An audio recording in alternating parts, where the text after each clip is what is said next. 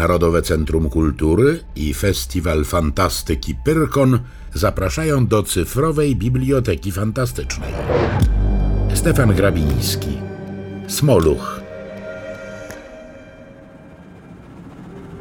Starszy konduktor Błażek Boroń, obszedłszy powierzone swojej opiece wagony, wrócił do zakątka oddanego jego wyłącznej dyspozycji, tak zwanego miejsca przeznaczonego dla konduktora. Znużony całodzienną włóczęgą po wozach, zachrypły od wywoływania stacji w jesienną, mgłą napęczniałą porę, zamierzał odpocząć trochę na wąskiem, ceratą obitem krzesełku. Uśmiechała mu się godnie zasłużona siesta. Dzisiejsza tura właściwie skończyła się. Pociąg przebył już strefę gęsto w bliskich odstępach rozmieszczonych przystanków i wyciągniętym kłusem zmierzał do stacji kresowej.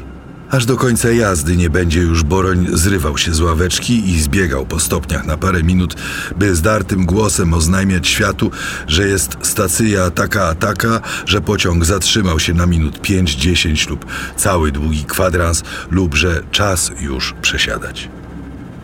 Zgasił latarkę przypiętą do piersi i postawił ją wysoko nad głową na półce. Zdjął szynel i zawiesił na kołku. 24 godziny służby bez przerwy wypełniły mu tak szczelnie czas, że niemal nic nie jadł. Organizm domagał się swych praw. Boroń wydobył z torby wiktuały i zaczął się posilać. Siwe, wypłowiałe oczy konduktora utknęły nieruchomo w szybie wagonu i patrzyły w świat poza oknami. Szyba trzęsła się w podrzutach wozu, wciąż jednakowo gładka i czarna. Nie widział przez nią nic. Oderwał oczy od monotonii ramy i skierował w głąb korytarza. Spojrzenie prześliznęło się po pierzei drzwi wiodących do przedziałów, przerzuciło na ścianę okien naprzeciw i zgasło na nudnym szlaku chodnika podłogi. Skończył kolacyję i zapalił fajeczkę. Był wprawdzie w służbie, lecz na tej przestrzeni, zwłaszcza tuż przed metą, nie obawiał się kontrolera. Tytoń dobry, przemycony nad granicą, ćmił się w kolistych, wonnych skrętach. Z ust konduktora wysnuwały się giętkie taśmy i zwinąwszy się w kłębki, toczyły jak kule bilardowe wzdłuż wagonowego pasażu. To znów wypadały gęste, zwarte cewki, przeciągały leniwo błękitne trzony i pękały u stropu petardą dymu. Boroń był mistrzem w paleniu fajki. Z wnętrza przedziałów przypłynęła fala śmiechu. Goście byli w dobrych humorach. Konduktor zacisnął zęby ze złością. Z ust padły słowa pogardy. Komiwojażerowie. Handlarska branża. Boroń zasadniczo nie cierpiał pasażerów. Irytowała go ich praktyczność. Dla niego istniała kolej dla kolei, nie dla podróżnych. Zadaniem kolei było nie przewożenie ludzi z miejsca na miejsce w celach komunikacyjnych, lecz ruch jako taki i pokonywanie przestrzeni. Co ją mogły obchodzić marne interesy ziemskich pigmejów, zabiegi przemysłowe oszustów, plugawe przetargi handlarzy? Stacje były nie na to, żeby na nich wysiadać, lecz by mierzyły przebytą drogę. Przystanie kolejowe były probierzem jazdy. Ich kolejna zmiana, jak w kalejdoskopie, dowodem postępów ruchu. To też z pogardą spoglądał zawsze konduktor na tłumy, cisnące się przez drzwi wagonów na peron i na odwrót.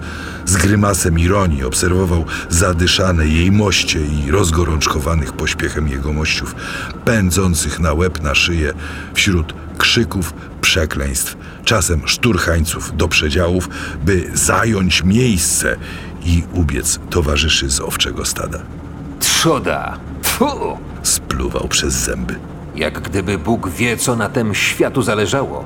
By jakiś tam pan P lub jakaś tam pani W przybyli w porę z F do Z.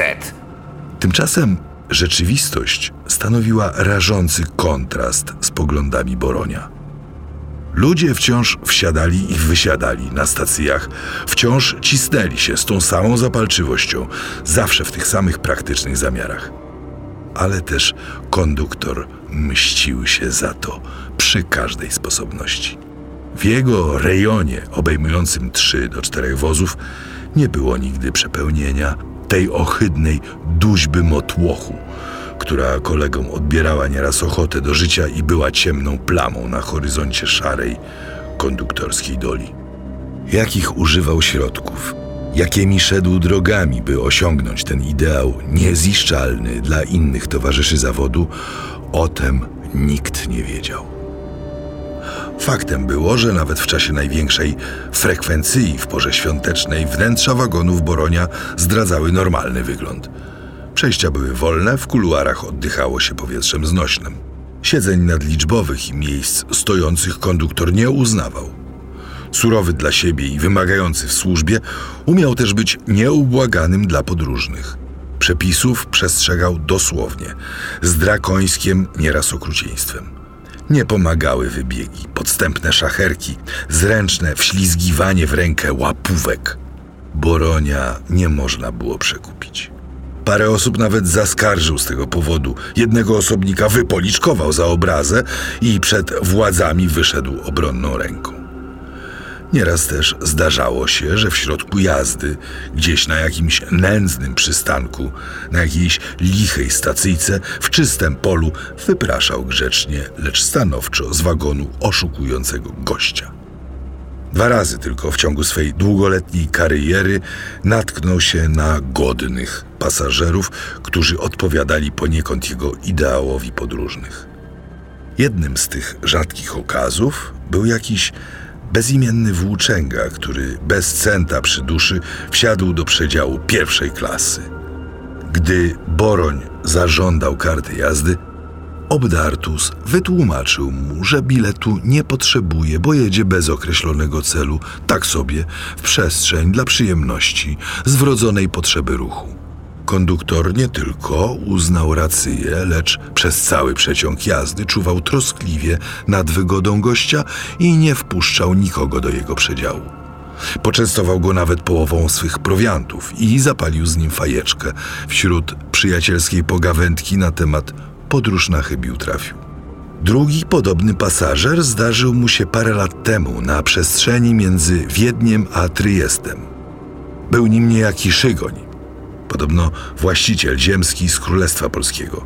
Sympatyczny ten człowiek, zresztą na pewno zamożny, również wsiadł bez biletu do pierwszej klasy. Zapytany dokąd jedzie, odpowiedział, że właściwie sam nie wie, gdzie wsiadł, dokąd zdąża i po co. W takim razie, Zauważył Boroń, może by najlepiej było wysiąść na najbliższej stacji. Ej, nie! odparł niezrównany pasażer. Nie mogę, dali Bóg, nie mogę.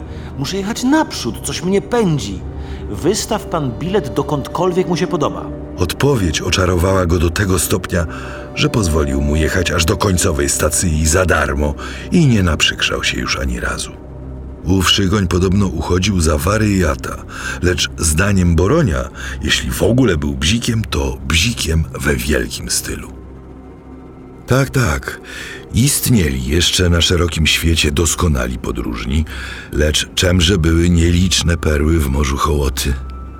Konduktor nieraz wracał z utęsknieniem ku tym dwom świetnym zdarzeniom swego życia, pieszcząc duszę wspomnieniami chwil wyjątkowych. Przeważył głowę wstecz i śledził ruchy błękitno-szarych smug porozwieszanych warstwami w korytarzu. Ponadmiarowy stuk szyn wydostał się powoli szypot gorącej pary pędzonej w rury. Usłyszał bulgotanie wody w zbiornikach, czuł ciepły jej napór o brzegi naczyń. Ogrzewano przedmioty, bo wieczór był chłodny. Momentalnie lampy u szczytu zmrużyły świetlne rzęsy i gasły. Na długo, bo już w następnej chwili gorliwy regulator wstrzyknął automatycznie świeżą dozę gazu, który podsycał słabnące palniki. Konduktor uczuł jego specyficzną, ciężką woń, przypominającą trochę koper włoski. Zapach był mocniejszy od dymu fajeczki, wnętliwszy i mącił zmysły. Nagle Boroniowi zdało się, że słyszy stąpanie bosych nóg po podłodze korytarza. Duch, duch, duch, dudniły gołe stopy. Duch, duch, duch. Konduktor wiedział już, co to znaczy. Nie po raz pierwszy słyszał te kroki w pociągu. Wychylił głowę i spojrzał w mroczną perspektywę wozu. Tam, u końca, gdzie ściana załamuje się i cofa ku przedziałowi pierwszej klasy, ujrzał na sekundę jego, jak zwykle, nagie plecy. Na sekundę tylko mignął jego wyprężony w kabłąk, zlany rzęsnym potem grzbiet. Boroń zadrżał. Smoluch znów pojawił się w pociągu. Po raz pierwszy zauważył go lat temu dwadzieścia. Było to na godzinę przed straszną katastrofą między Zniczem a księżymi Gajami, w której zginęło przeszło 40 osób, nie licząc wielkiej liczby rannych. Konduktor miał wtedy lat 30 i jeszcze silne nerwy. Pamięta dokładnie szczegóły, nawet numer nieszczęśliwego pociągu. Prowadził wtedy wagony końcowe i może dlatego ocalał.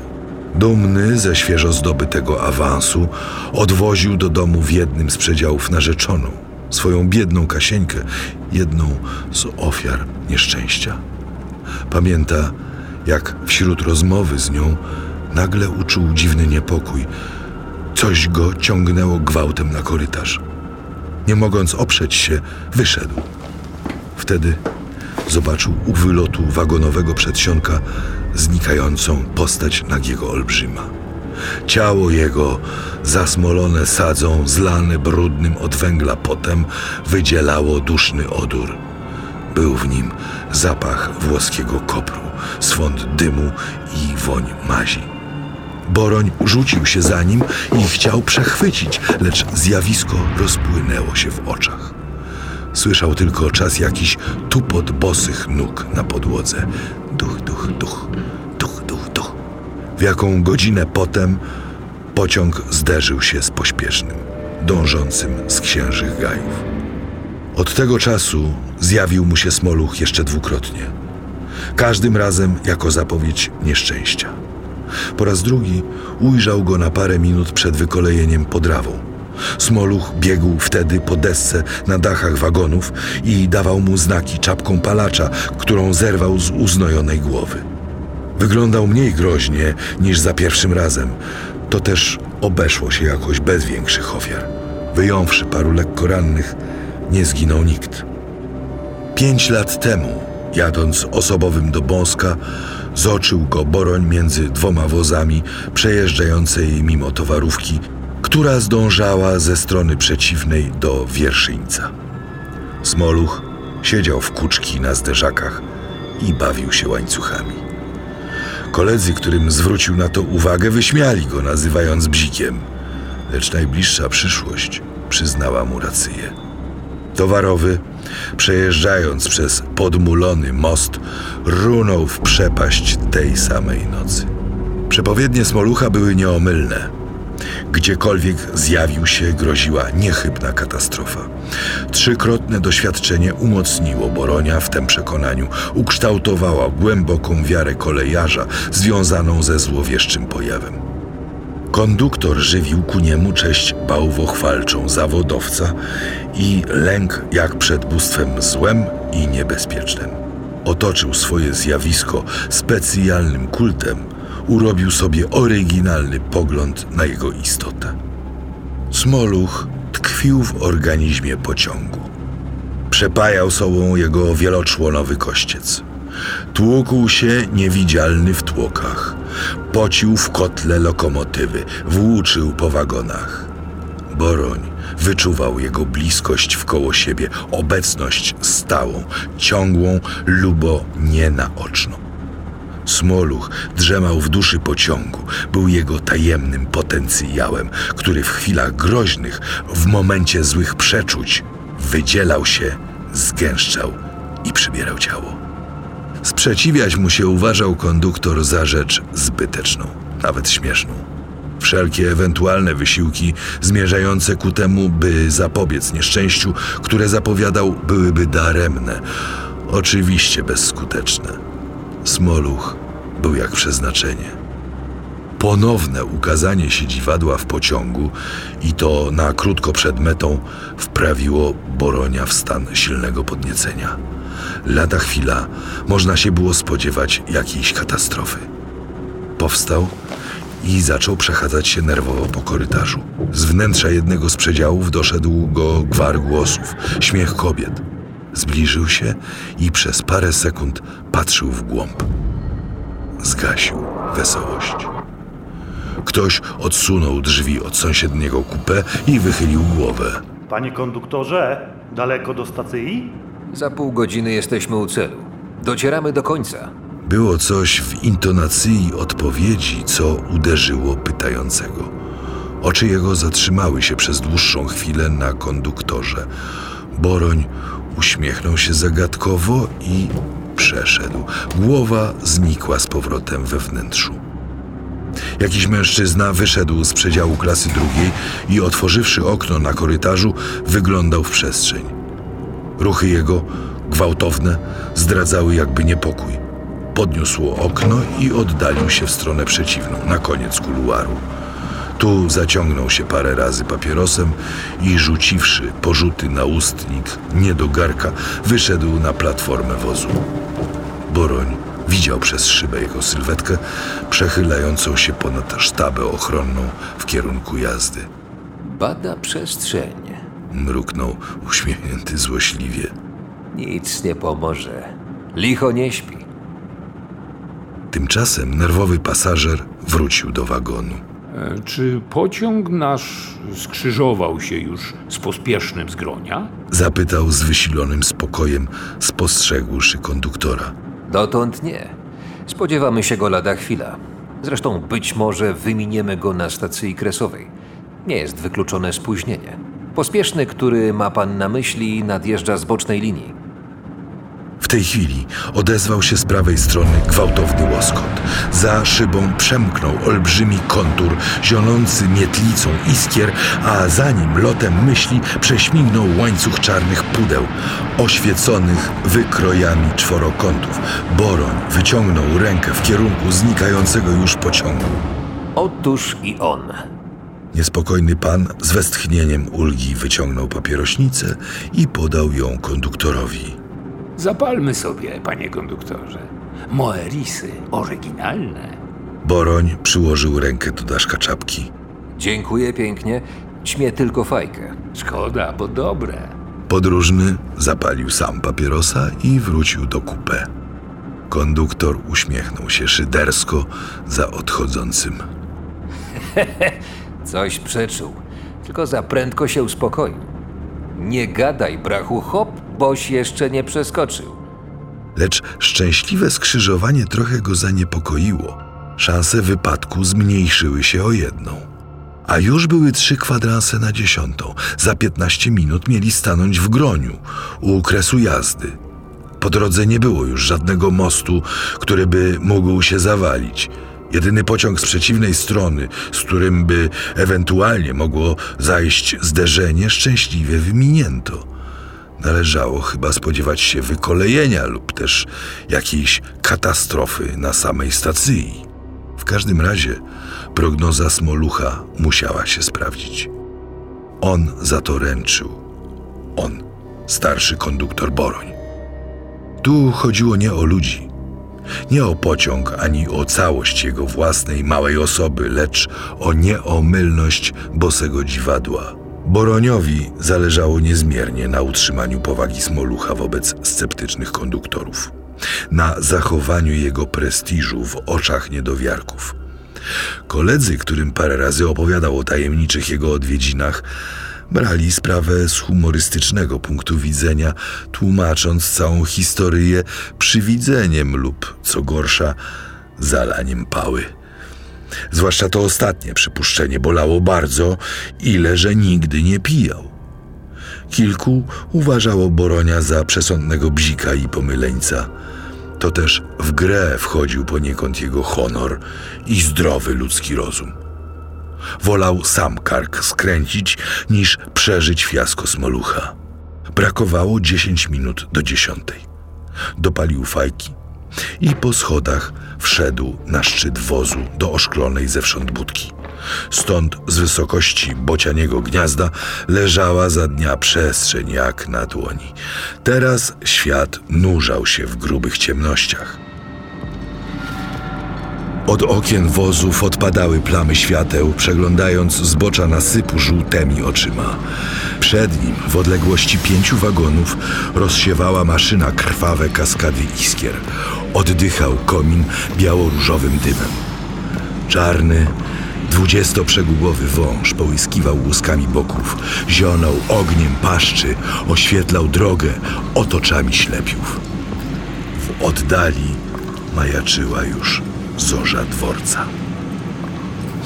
Jakby czując bliskość upragnionej przystani, dobywał pociąg wszystkich sił i podwajał chyżość. Już mignął jak majak sygnał szyby dystansowej nastawiony na wolny przejazd. Już witały przyjaźnie podane ramiona semaforów. Szyny zaczęły się powielać, krzyżując w posetne linie kąty, żelazne przeploty. Na prawo i lewo wypadały z mroków nocy, niby na spotkanie latarki zwrotnic. Wyciągały szyje stacyjne żurawie, studnie, ciężarowe dźwignie. Wtem na parę kroków przed rozhukaną w pędzie lokomotywą zagrał czerwony sygnał. Maszyna wyrzuciła ze spiżowej gardzieli urwany gwizd, zazgrzytały hamulce i pociąg powstrzymany szalonym wysiłkiem kontra pary zatrzymał się tuż przed drugą zwrotnicą. Boroń zbiegł na dół i przyłączył się do gromadki kolejarzy, którzy też powysiadali, by zbadać powód przerwy w ruchu. Blokowy, który dał znak ostrzegawczy, wyjaśniał sytuację. Oto tor pierwszy, na który miano zajechać, był chwilowo zajęty przez towarowy. Trzeba było więc przerzucić zwrotnicę i puścić pociąg na tor drugi. Zwyczajnie przeprowadza się ten manewr w bloku za pomocą jednej z dźwigni. Tymczasem podziemne połączenie między nim a torami uległo jakiemuś uszkodzeniu, tak że blokmistrz musiał dokonać przesunięcia na przestrzeni. Spuścił więc tylko łącznik łańcuchowy w blokhausie i przy pomocy klucza otworzył stawidło. Teraz miał dostęp bezpośredni do zwrotnicy i mógł już skierować szyny na tor właściwy. Uspokojeni, funkcjonariusze powrócili do wagonów, by czekać na hasło wolnego przejazdu. Boronia coś przykuło do miejsca. Wzrokiem błędnym patrzył na krwawy sygnał, jak odurzony słuchał chrzęstu przestawianych szyn. W ostatniej chwili zorientowali się, w ostatnim niemal momencie, na jakich 500 metrów przed stacją. Więc Smoluch kłamał?